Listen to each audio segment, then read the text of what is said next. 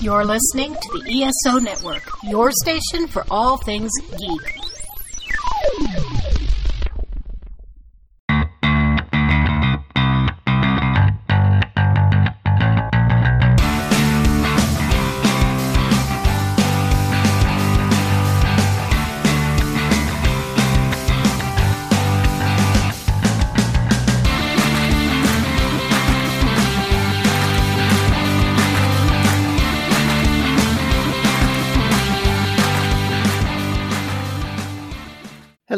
Music lovers, and welcome to Modern Musicology. We are glad to have you aboard. My name is Alan, and with me is Rob Levy, Hey, what's up? Anthony Williams, Howdy. and Stephanie Seymour. Hi, people. Tonight, we are doing another one of our anniversary shows. We are talking about the amazing year 1988 and the incredible albums that came out that year.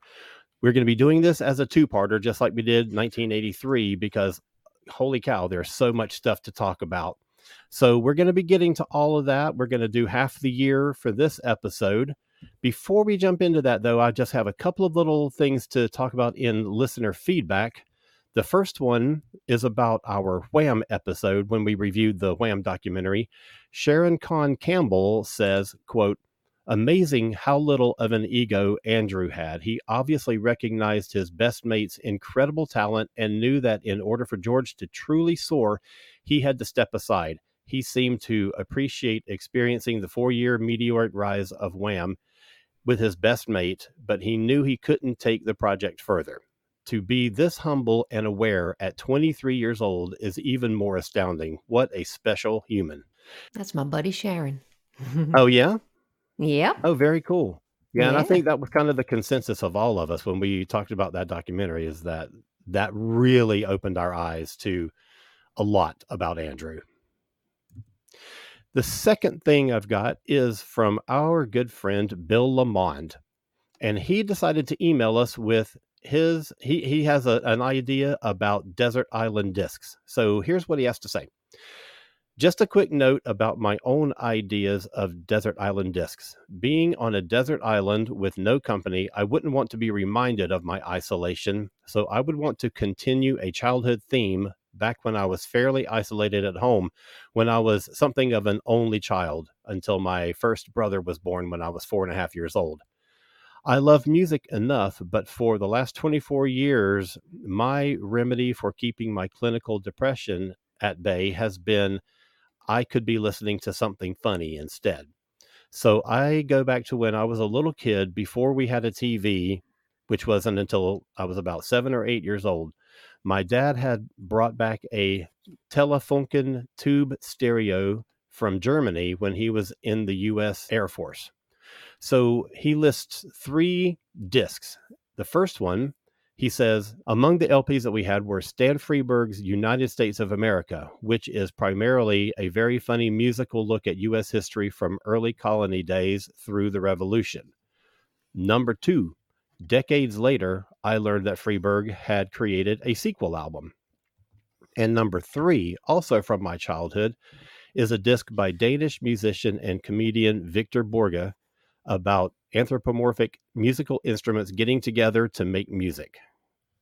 That's all. Got to get back to Saturday decluttering. Thanks for always being good company and helping me get through my otherwise way too boring job. Well, Bill, thank you Aw, so much for emailing, and we will always try to be good company for you and for all of our other listeners.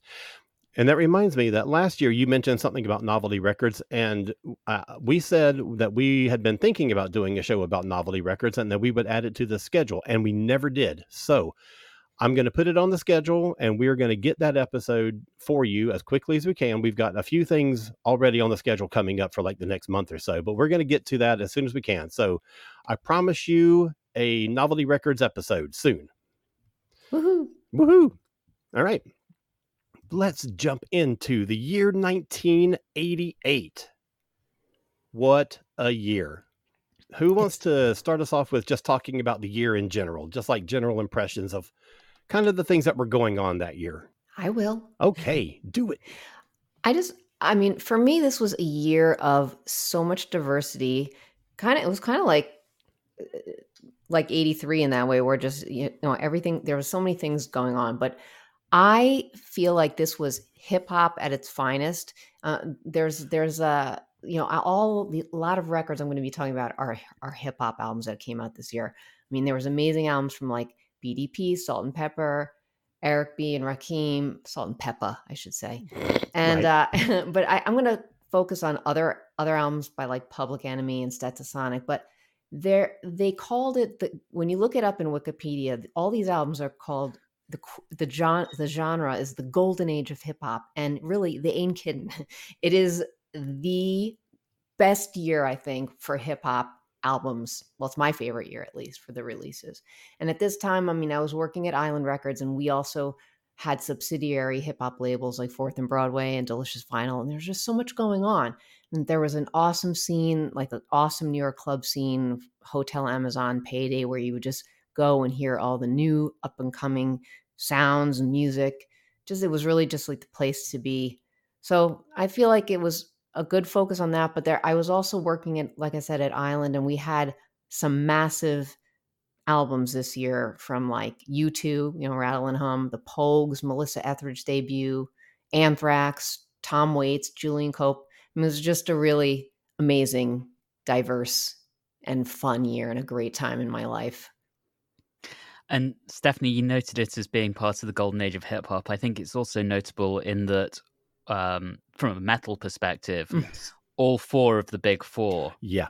Mm. of thrash put out albums, and then you also have two of what, in my opinion, are, are some of the greatest progressive metal albums in Maiden's Seventh Son and Queensryche's Operation Mindcrime. And we'll come back to those later. Oh, yeah. Yes, agreed. Yeah, and it's interesting too because you also have kind of growing with the thrash metal thing is the industrial music scene that would end up bleeding into the 90s because you've got two frontline assembly records you've got the first um, kmfdm record you've got a ministry record and skinny puppy Yep. um, so you're starting to get that type of stuff coming along as well. And it's also the very beginning of what would be the summer of love with the Hacienda and the Manchester stuff. You're getting a couple of those records coming to set up for that. So it really is setting up this amazing melting pot for American music, Hmm. um, for music that are coming over here and getting played. And it's also, I also think, the golden age of uh, college radio oh yeah, um, totally. just because the next three years before commercial commercial alternative radio broke, there's just so many great records that are getting played, and college radio is kind of at the forefront of all that. And this this might be the year before we met, Rob, but this is how we met. I was promoting records to college radio, and you were. No, this is. I was just about to say this is This the is year the year? we met yeah. because you got me on the guest list for the Pogues, Oh, the Pogues. Yeah. and then you sent me a vinyl copy of Rattle and Hum with a note on it that says, "I promise it's not all terrible." Um, I did because I love yes. this record, and I'm going to talk about no it. No, because i was i was up i was um because we talked about the movie and i was talking Oh. about just how their how bono's ego was just going Since you two met this year, I'm going to make you both feel old. Um, you were born. I was born born in the middle of November 1987, and and so come January 88, I was a month and a half.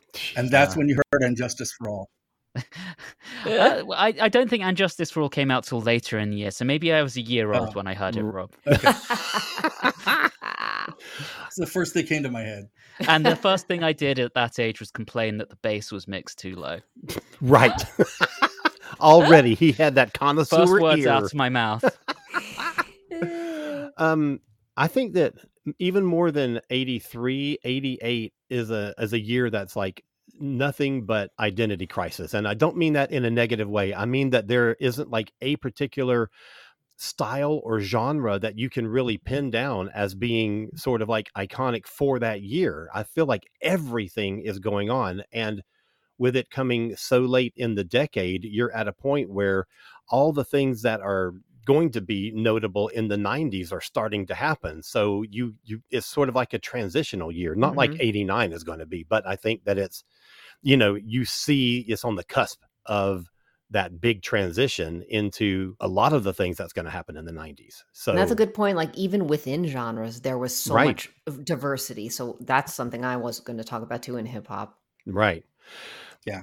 Okay, so I want to start us off. Um, we are recording this on July 30th, and just a couple of days ago, we got the news that Sinead O'Connor had passed away, very sadly. And um, I know that that's you know a little bit off topic for us because her first album came out in 1987, but it came out right at the end of 87. So pretty much all of the radio traffic and the video play that she got was primarily in 1988. And I feel like she's such a presence in 1988 that I, I want to start us off by talking a little bit about her and about that first album, which came out uh, toward the end of November of 87, Lion and the Cobra. What a phenomenal album. So, who wants to kick us off? Mandinka kind of was the lead single, 87, late 87 ish. It comes on. The first time I heard or saw it was on 120 minutes. And you're like, who is this? What is this? The body does not match the voice, Yep. which I thought instantly was fantastic. Then I was like, okay, I like this. This is kind of cool. You know, it's I'm I'm I'm I'm I'm down with it. Uh, she released a 12 inch, I think, in March for "I Want Your Hands on Me" that she had MC Lyte do a like an interstitial rap break on. And at that point, I'm like, okay, wait a minute, what's going on? Because then she's getting club play, right? That "I Want Your Hands on Me" was like breaking in clubs, and from that point on, it took off. I just remember being struck by the presence and the voice because they weren't necessarily matched in the way that you would think. Um, I also was very happy to have female vocalist who was intelligent and articulate, and it was also very um, kind of a mystery too, because you still didn't really know what she was about and who she was and things like that, right? She didn't do a ton of interviews still. She was not really a press person, and she still looked, even till the end of 88, really uncomfortable talking to media.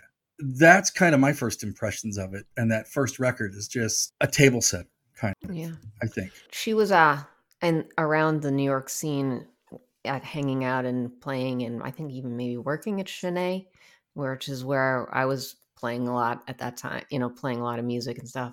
Um, but I didn't really ever know her or know, you know, I, I just I, it's it's funny because when she really broke with this first album, or well, well, when I saw Mandinka, like you said, Rob, probably on 120 minutes, I was just blown away. I I also felt the same thing about the voice. And you look at that beautiful angelic face, and then this fierce, passionate voice came out of her.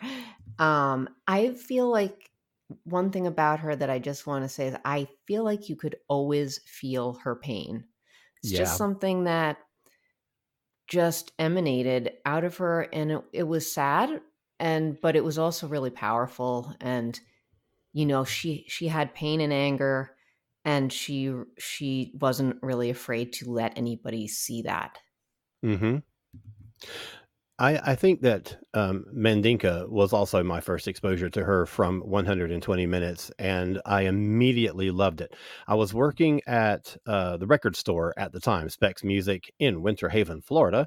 I, you know, I had access to hear whatever I wanted to hear, and I was curious about this album, so I cracked it open, and it I just fell in love with it. I mean, it is a remarkable piece of music. Addition to Mandinka, there's Jerusalem, which I think is amazing. Uh, Hmm. Drink Before the War. Um, Rob, you Yeah. mentioned I Want Your Hands on Me, which, uh, if I remember rightly, got used in the upcoming Freddy Krueger movie, Nightmare on Elm Street. oh really oh. Oh, wow. And, but I think that the masterpiece on that album is Troy. Oh my God. Yeah. Just such an Such a good song. amazing and powerful song. So, Yeah. yeah. I mean, that's, um, we're, we're very sorry to have seen Sinead. I mean, she, she just had a troubled life, you know, just went Yeah, through so very much shit. And and caught such shit for Yeah. for speaking the truth and you know Yeah. all all the things she was all the things she said were true and yet she was labeled crazy and she paid such a price for that Yeah. uh, Right. uh, it was just a, it was just a supreme inju- injustice. Yeah, Yeah. I think the you know the whole world owes, owes her an apology. And one of the things we learned very quickly with her is that stereotypes and labeling in music don't work because up until this time they could easily put a lot of alternative artists in a box uh, or check a box Yeah. and her crossover appeal is pretty phenomenal, right?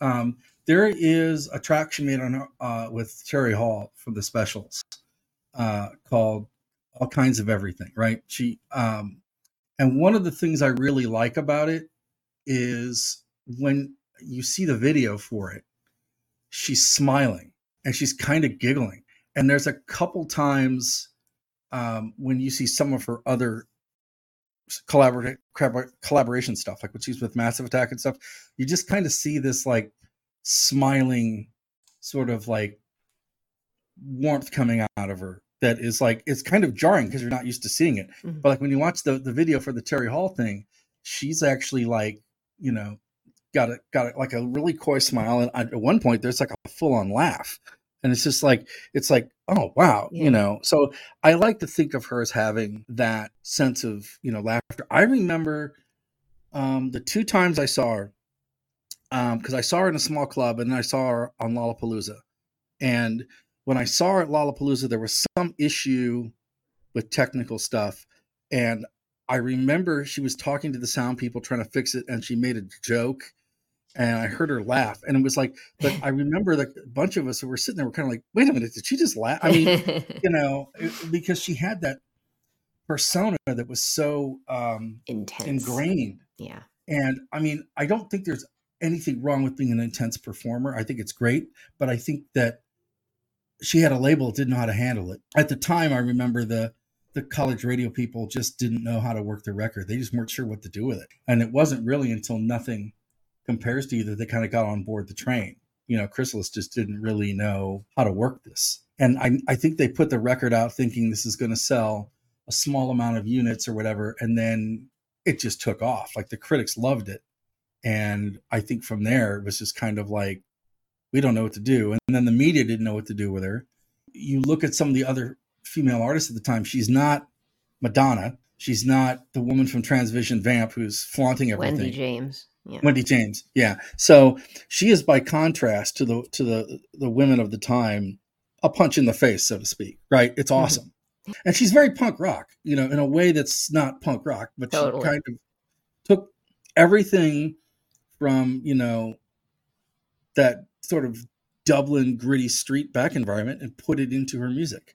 And I don't think we give her credit for being a lyricist. I know we talked about the voice, but like you listen to like Three Babies or uh, I'm Stretched on Your Grave or Troy or even Jerusalem, right?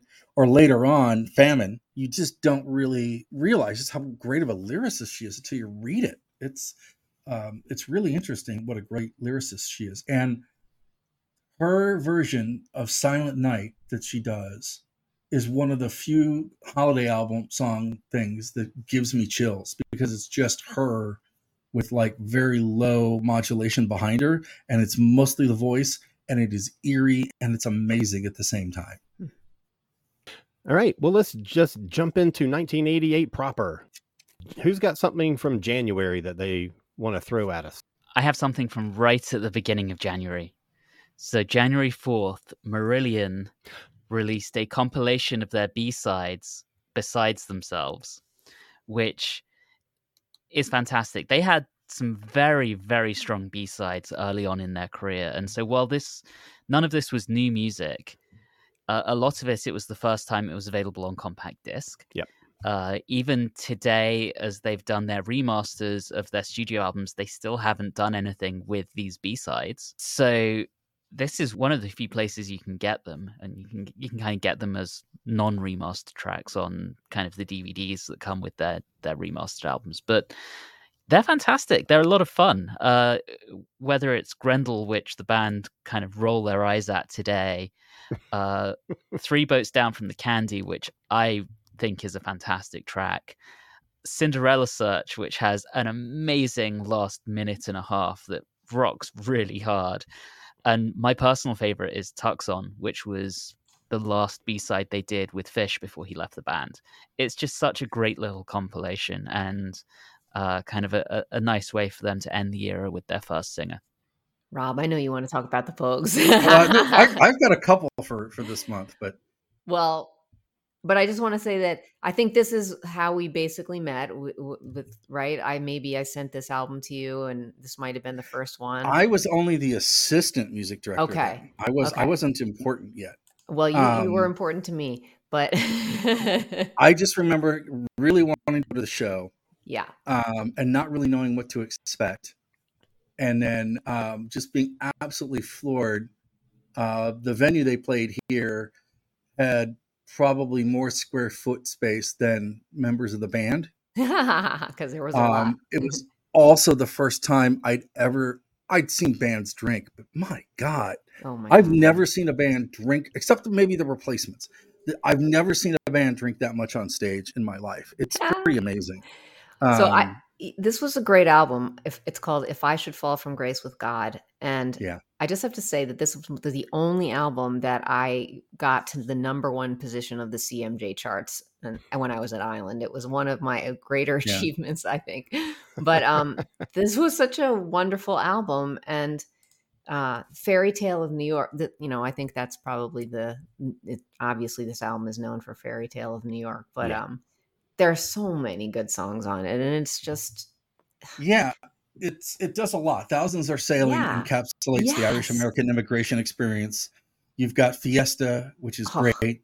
You've got If I Should Fall from Grace with God, the mm-hmm. title track. You've got Bottles of Smoke. Um, I think you've got Broad Majestic Shannon on that one. No. I'll have to check. I don't know. Maybe not. Oh no, you're right. Yes, it's it. Yep. Yeah. Yeah. Yeah. You're right. And it's just it's it's pretty relentless too. I mean, for never for never really hearing at that point in my life a lot of Irish music that wasn't um, a little less hard and in your face. Yeah, they were very brash. I mean, we didn't have the Dropkick Murphys then. Yeah, and you didn't have you know the five other bands that sound like them all around. You had just them. Yeah, and it was a novelty. They're like, they're this, they play Irish punk music. Good times. Pretty incredible. yeah. yeah. And I mean, the first time you play the record, you're like, okay, there's a lot of songs on here to work with. So different DJs who like different types of music could all find something they like. Yeah. What else do you have for January? Um, so I have one that probably I care about more than, than most people. Uh, you have the very first uh, Creation Records uh, version of the House of Love, the House of Love. Uh, they named every album pretty much the House of Love, which is mm-hmm. amazingly annoying. But the one uh, that they did for Creation, has got Christine on it and um, Happy and some other things on it. It's just from start to finish a really good, well produced record. Christine also really broke over here because of 120 minutes, mm-hmm. but that record really took off. Their first two or three albums were really, really. You say I don't care about them, but you do. Do you know that we played with them and and uh, actually Chris put our um, Aquanetta's albums out, our singles out over in the UK on his label. See, I thought you toured with them, but I wasn't sure about anything else. We played with them a few times over there, but yeah, we were on Chris's. He had Chris had an, a label called Plastic Records, and he put some Aquanetta singles out in the UK for us. Nice. Yeah. Well, there you go. Well, they were great. Go. They were great. But they're one of those bands that you know, and sort of the precursors of Britpop, kind of yeah. in a way. And then also Galaxie 500 um, today, which was really took off Rough Trade Records in America as a label and really put Dean Wareham on the map as being a songwriter and um, the guy kind of on this record at times sounds like Kermit the Frog, mm-hmm. but the melodies and the strings it's very hauntingly beautiful. Like it's just it's it's a, it's a really really sublime debut record. So I just want to throw that in too. Then I guess that's going to bring us into February, and I've got I've got a couple of things um, that are kind of notable in February. Uh, the first one is Ace Frehley had left Kiss a few, mm, quite a few years earlier and was doing his own thing now under the name Frehley's Comet. They put out their basically their second album. It was a sort of an EP. It was called Live Plus One, and it was four live tracks from their first tour plus one new studio track. And that new studio track was fantastic. It's probably my favorite Frehley's Comet uh, song.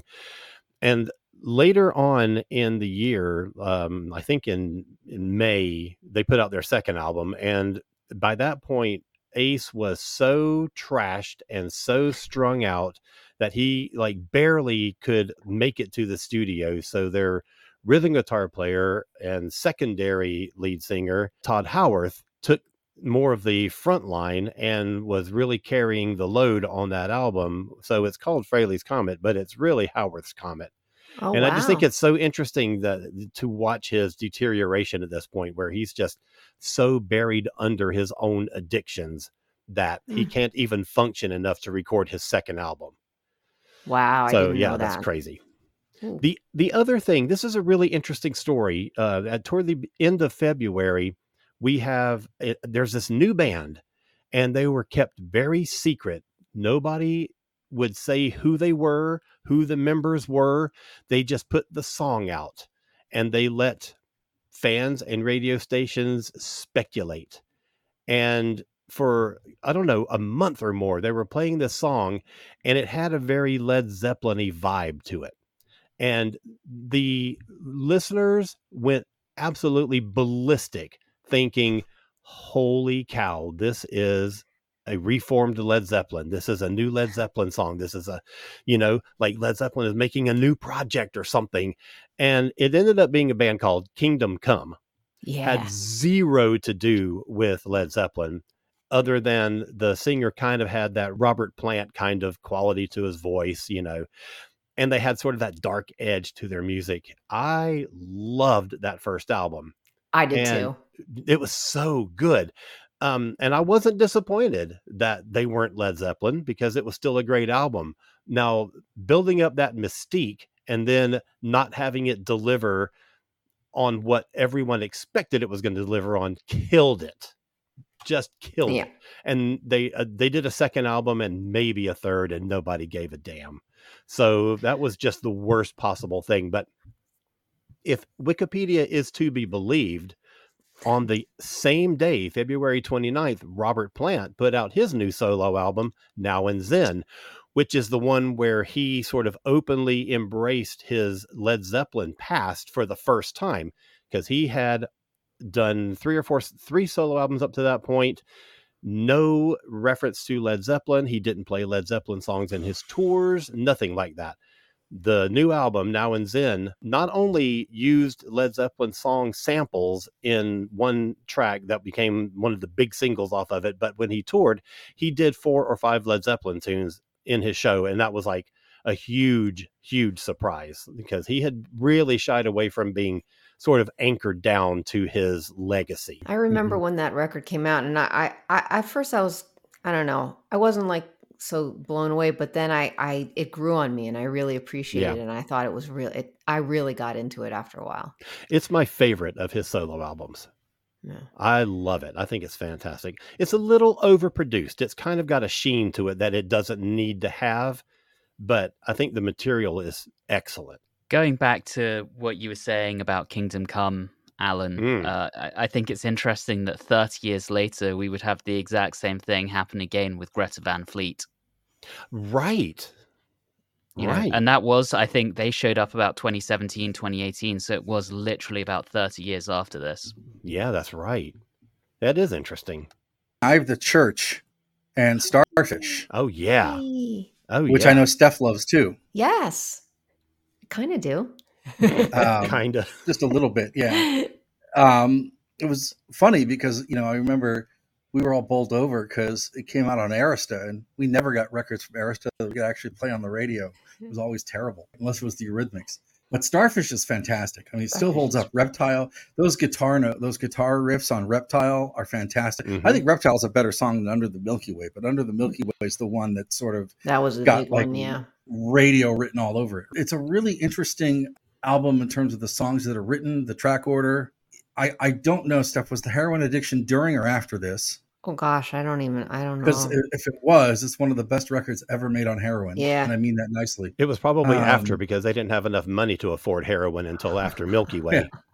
Um, I mean, I think it's like their 400th album. I mean, they put out a ton of records before this, but this is the one where they sort of just went for it, right? Yeah. and it's really really solid and it's what 35 years later, and it still sounds like it came out this. There's this such year. beautiful guitar work on that album, Marty. Yeah. He's Yeah. really great. Yeah, it's just it, it's a one. It is really great. Yeah. My previous band hyperdrive which is like 10 15 whatever years ago used to play milky way we Mhm. played a very different arrangement of it we really changed the arrangement of it a lot but oh my gosh i loved playing it so much That's cool. all right march Yeah.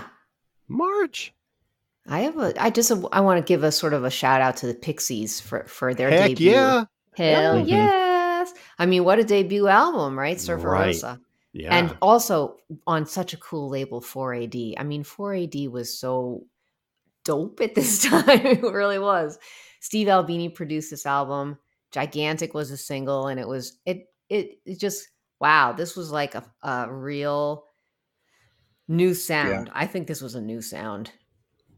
i well i, it was I a kind of sound. I kind of Yeah. agree with that. I think it has definite throwbacks to early punk. You know, Yes. they sort of have Yes. that punk attitude, and they have that punk like we don't give a shit about learning how to play guitars and how to write songs and stuff. We just do what we do.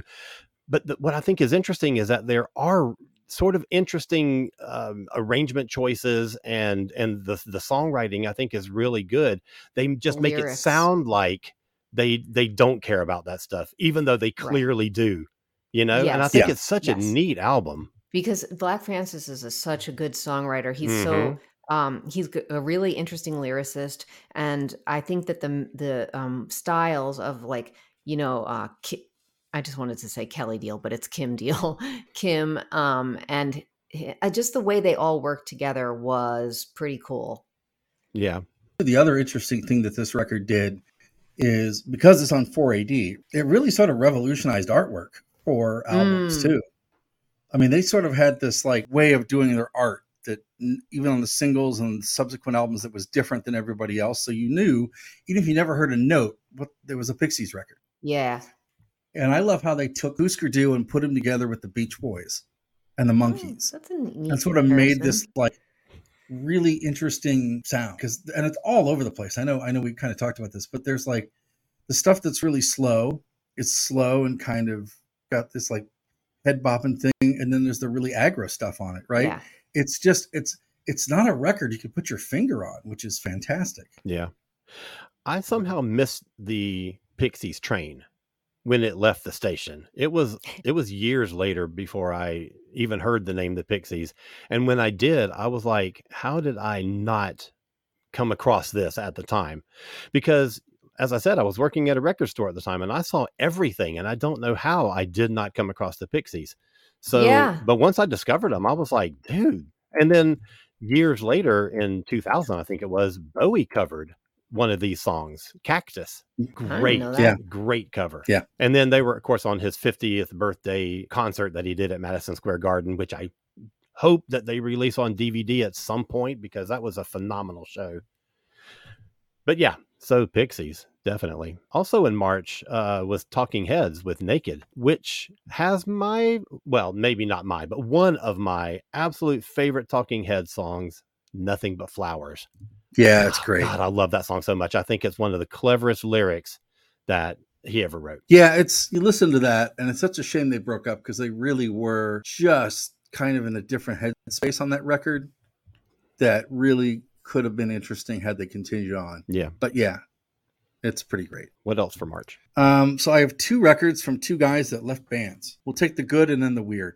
Um, so first is uh, Peter Murphy's Love Hysteria, which yeah. you know he, he left Bauhaus and he did Dalis Car and he put out a solo record ahead of time and some stuff. But Love Hysteria really took off.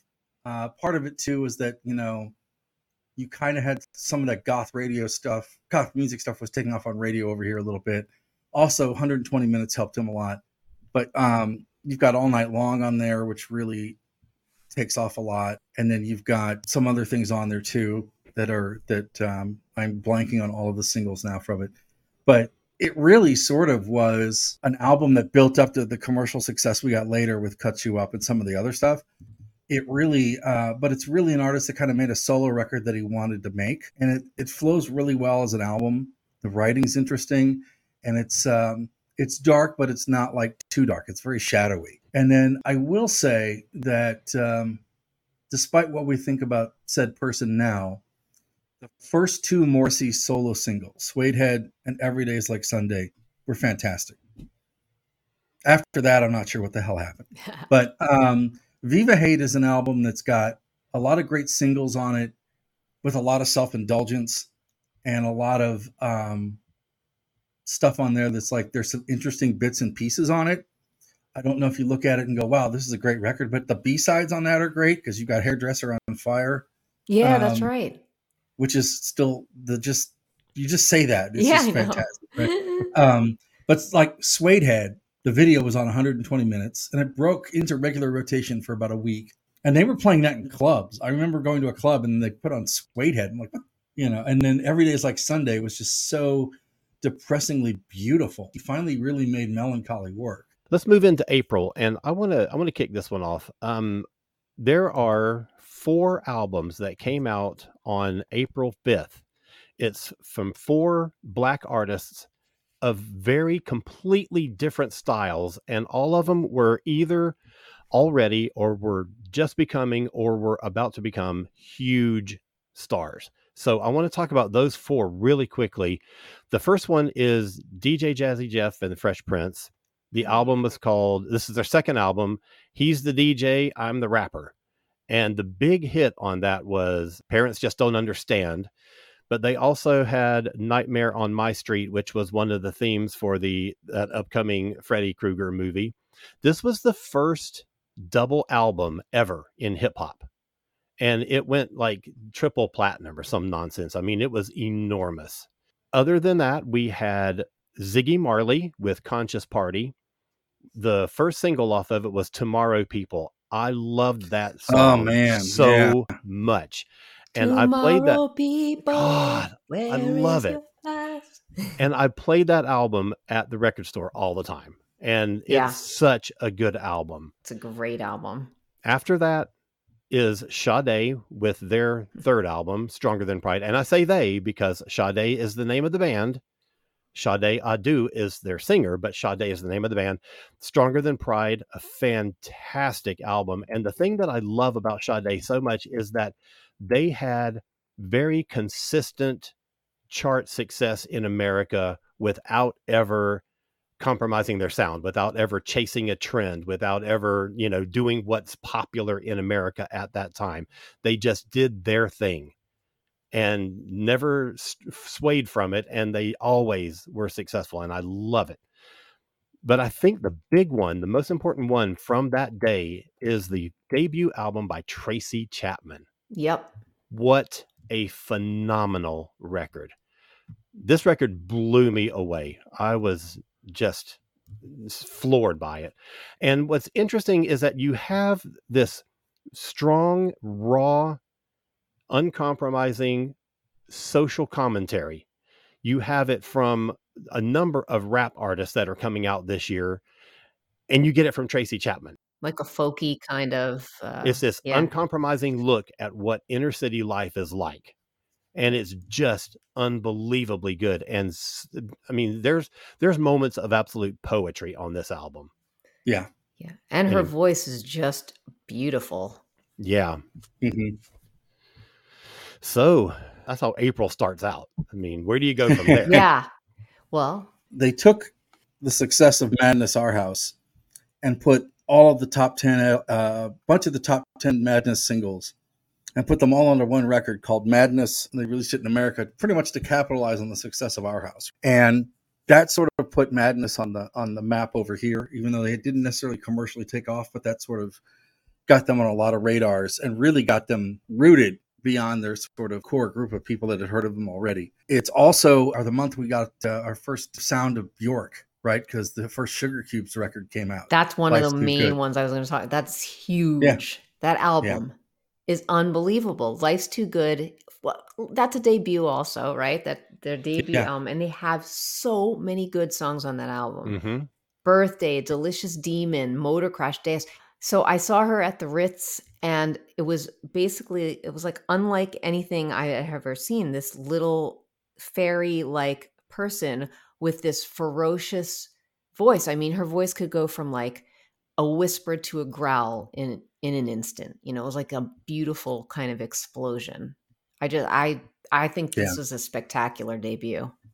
and you didn't really know what to make of it because Yeah. it's like Iceland. What is Iceland? Where is Iceland? And her lyrics are so her lyrics are just uh what's the right word? I mean, they're very esoteric. yes. They're esoteric. That's a and nice way to ethereal, say and it. They're just they're just. It was it was pretty obvious pretty early on that she was kooky. yeah. Um, Kooky. but that record's great.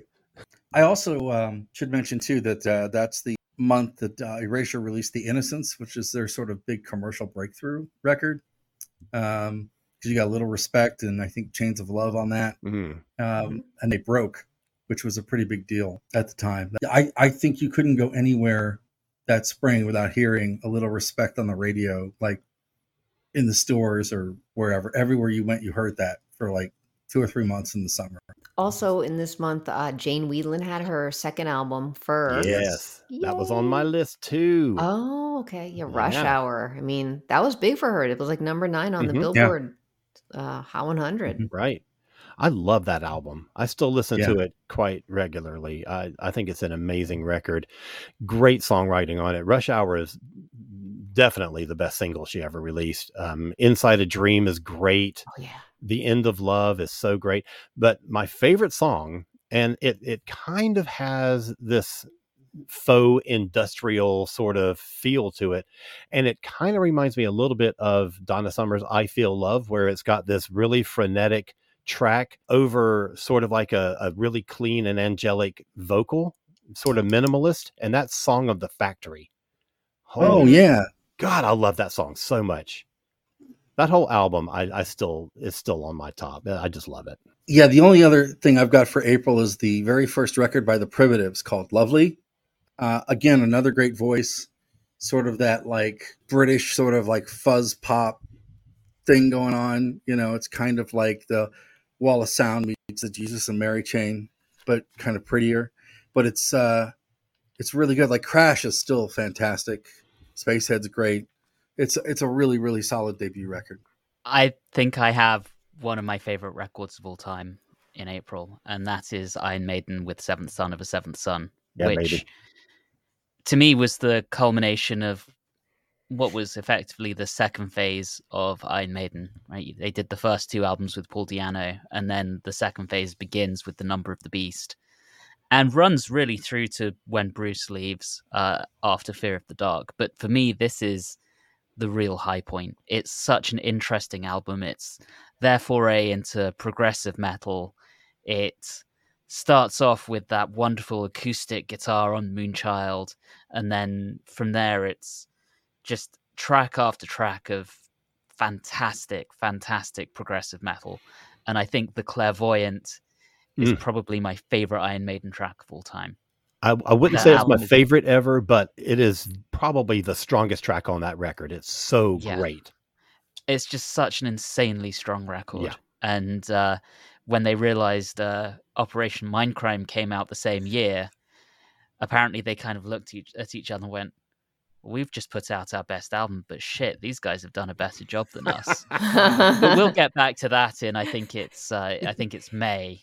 We'll get round to Queensryche. But I just I did want to mention Boogie Down Productions (BDP) because Yeah. uh, yeah, by all means necessary. This is one of the base. I think this is pretty much like this the first real politically conscious hip hop albums.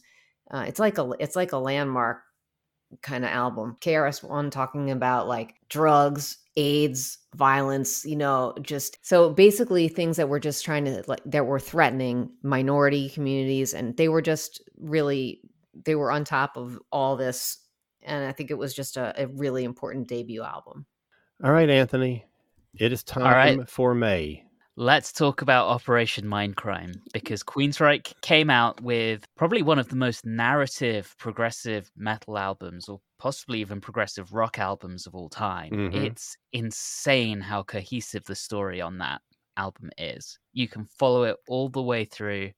And on top of that, it's the background of some really fantastic tracks. And you listen to that album, and that's the sound of a band firing on all cylinders. And Geoff Tate's voice, holy shit, that's a good album. I remember when that came out and I was blown away by it too. I don't think I heard it probably until about 2002, maybe 2003. Mm-hmm. Uh, you know, because I wasn't exactly going to find it at six months old. um, so you, you know, probably when I was about 15 was the first time I heard it, and it even then it stood up. You know, it, to me at a time when nu metal was all the rage, and uh, the the generally the uh, that genre had moved on. mm-hmm. This still blew my mind away, and yeah, like kind of still, still does to this day. still. Yeah. I, I I can still listen to the whole thing from start to finish today, and love every moment of it. It's just it's such a good album that stands the test of time. Yeah, agreed. And and we've talked about Mindcrime before on previous episodes, but it is, I mean, just the high water mark of of metal at this time, of concept album at this time. It is there's just nothing else that really compares to it. And you know, you talk about the cohesive storyline, the, the songs still work individually Oh which yeah, meant that you had a couple of singles that did really well, particularly at rock radio, Eyes of a Stranger and I Don't Believe in Love, because you don't need it adds to the storyline, but you don't have to have the storyline to understand the song, you know? Yeah. It's just Yeah. phenomenal. A great piece of work. and Alan, you, you- say we've talked about them before. We've talked about that album before, and we will talk about it again. You know we will.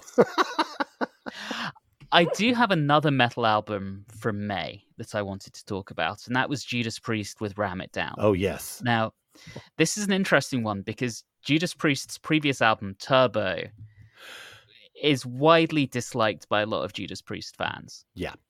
The one that comes after Ram It Down is Painkiller, which I went viral for with my little did. sniffer over Yes, You're up to like 7.5k views, baby. insane fame at last.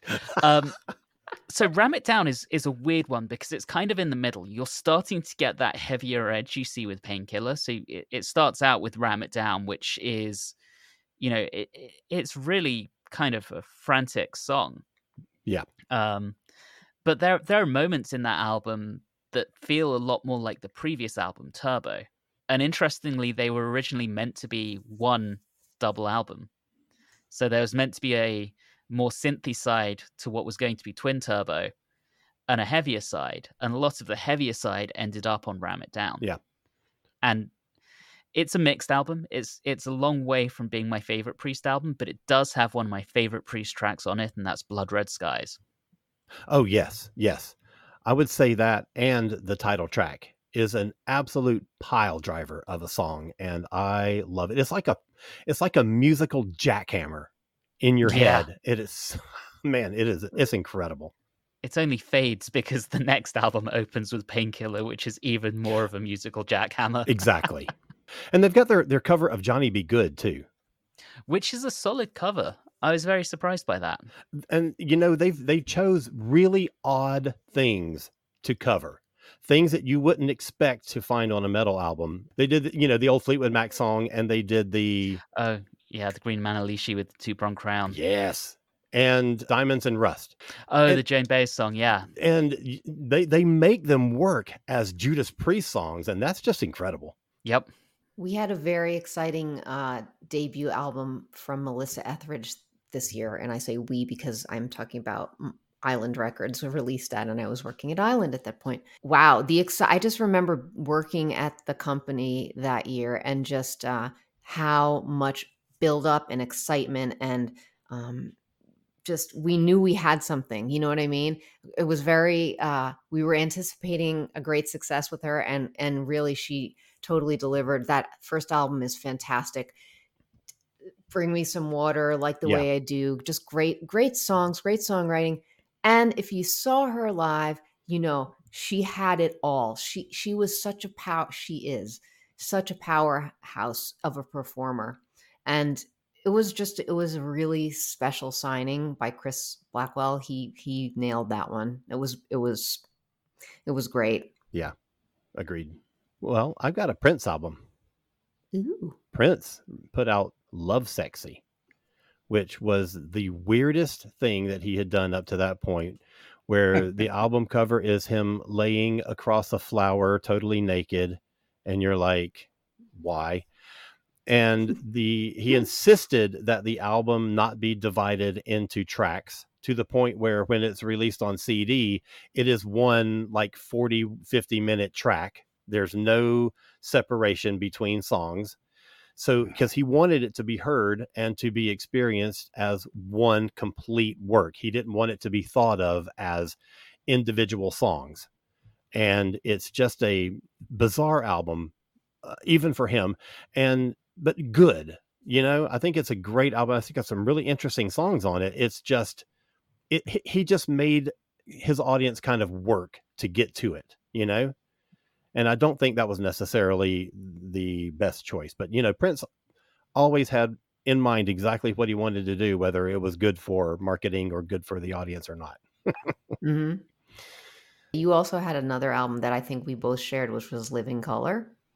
Oh yeah, go ahead. Yeah, talk about that Oh one. yeah, Um, yeah, I just want. I mean, that another amazing debut. Um, Right. Vivid yes. and the massive success of Cult of Personality that year. I mean, that Holy was cow. just everywhere, right?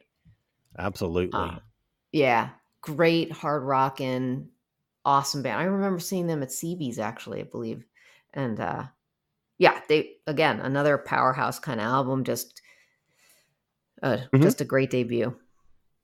yeah, yeah, absolutely. It was a it was such a good album and it mixed so many different genres and we were you know we were talking about MTV and last week's episode and um we were talking about the the whole thing about MTV not necessarily embracing black music. Living Colour came along and it was it was like they just salivated over it because it was like, look, look, here's a hard rock album. We can still be a rock and roll station and we can say we play black artists. Yeah, So, you know, Yeah. they just it was delivered MTV. everywhere. Yeah, exactly. It really was. It was everywhere, It but also that opening riff is like Oh, still, yeah, it's still great. Yeah, yeah. Yeah, Um, but and that's really the only song that I mean, I think once the novelty wore off, they never really matched that success with any subsequent album or even e- either other releases because there's some great stuff on this album. Glamour Boys is fantastic. Open Letter to a Landlord is another one of those tracks from that's 1988 great. That, thing talk- is amazing. Exactly. Another one from 1988 that talks about social issues and Yep. and it's just in a different package. And but Yep. it's so Mhm. good. So good. Th- Yeah. This is another um another uh, um hip hop album, Run DMC's Tougher Than Leather, which is their fourth album. And, and this is just sort of showing how, you know, the different kind of within the genre, but the different styles that were out. I mean, you're talking about like BDP earlier in in April, and then this comes out, and it's just a it's a you know sort of uh, they do talk about political stuff. They do talk about things that are affecting their communities, but they're also they've gotten more element of fun. I feel like to them. So Run's House, Mary Mary, Oh yeah. uh, you know, they just have a more um like just sort of a more upbeat kind of style. I love Run DMC. I think they right. consistently Mhm. put out good music. And Mary Mary built around the the old monkees hit. Yeah. Mary Mary, why you Why bugging? bugging? Oh man, I love it so much. I know, and they had so th- this was a this was a really good record. Yeah, Yeah. I got a couple of hard rock ones that I want to throw out really Yeah. quickly. Cinderella, Long Cold Winter, which was a, a kind of a, a departure from their sound from their first album. It, it it's you know they're kind of in that hair metal scene, but I always felt like they really weren't because they were much more blues rock. They were much more you know like a modern Rolling Stones than anything else. And Long Cold Winter is a really good album, and I think it's a, a better album than their first one. But I think bigger than that, clearly bigger than that, was the second album that Van Halen released with Sammy Hagar at the microphone, and that is OU812, which I huge. absolutely love. Mine All Mine, the opening track, is amazing. Um, when it's love was the big single. There's there was actually a couple of big singles because Finish What You Started also did extremely well at radio. Um, but AFU Naturally Wired is phenomenal. Um, everything about this album I absolutely love. I think it's I think it's the best Van Hagar album that they ever did. Such a great record. I don't know. I mean, I did like a few of their songs, especially why. What is it? Why can't it be love? Is that right?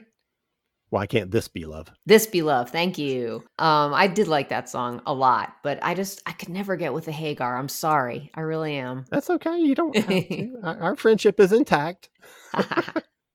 No, I love Van Hagar. I, I was all in on that stuff. Yeah. Yeah. Okay. Shout out to our friend Ricky Byrd from Joan Jett and the Blackhearts band because they had a uh, Up Your Alley came out Mhm. on May 23rd, and it wasn't uh, a huge, huge hit, I don't think, for them, but it had some really fun, good songs on it, like "I Hate Myself for for Loving You," and so shout out to Joan Jett. One of my Quick other mention. previous bands used to play that song. Oh, that is Oh, yeah? a fun song to play. And if you if you put it early in your set and your first couple of songs didn't get the attention that you wanted them to, that song gets people on the floor listening, singing along and clapping. It's Yes, it's, it's a a- total crowd winner. Soul Forge Podcast. It's a geeky look at love, life, fandom, mental health, pop culture, and so much more. If you're into learning about yourself and the universe, Soul Forge is your podcast. Each week, we have a surprising new topic from stupid things we do for love to product reviews, and there's almost always a fun guest host. Like and subscribe to Soul Forge Podcast today. All right, well, that wraps up the first half of our discussion of the albums of 1988. And if you want to listen to what we're talking about, go check out our Spotify playlist where we cover every album that we talked about in this episode, one song per album, in the order in which we talked about it. And we'll be back next week with the second half of our discussion of the music of 1988. So don't miss that. Until then, Stephanie, why don't you kick us off with where people can find you? You can find me um, on Facebook at Stephanie Seymour Music. You can find me on Instagram at there underscore r underscore birds. And I have a website, therearebirds.com. And uh, you can find me on Bandcamp under my name, Stephanie Seymour. And of course, on all these streaming platforms like Spotify and stuff like that. All right, Anthony. You can also find me on the Watchers in the Fourth Dimension podcast, watching our way through all of Doctor Who from 1963 until now.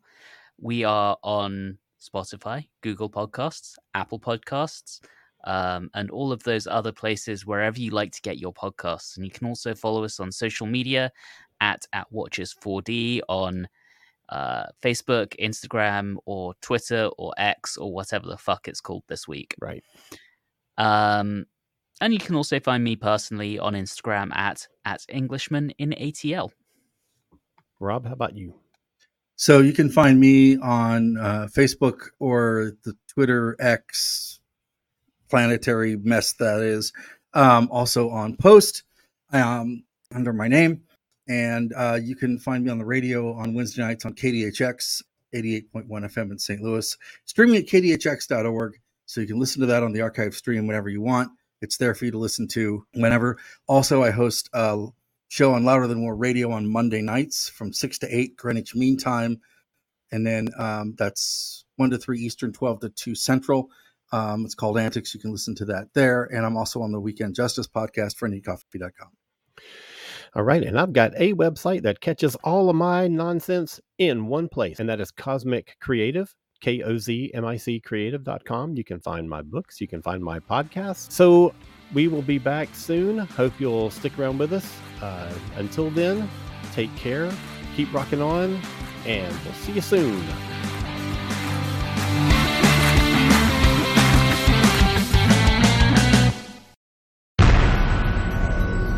This has been a broadcast of the ESO Network. Be part of the crew and help support our shows by donating to our ESO Patreon or by shopping at the TeePublic store, which can all be found at www.esonetwork.com. The ESO Network, your station for all things geek.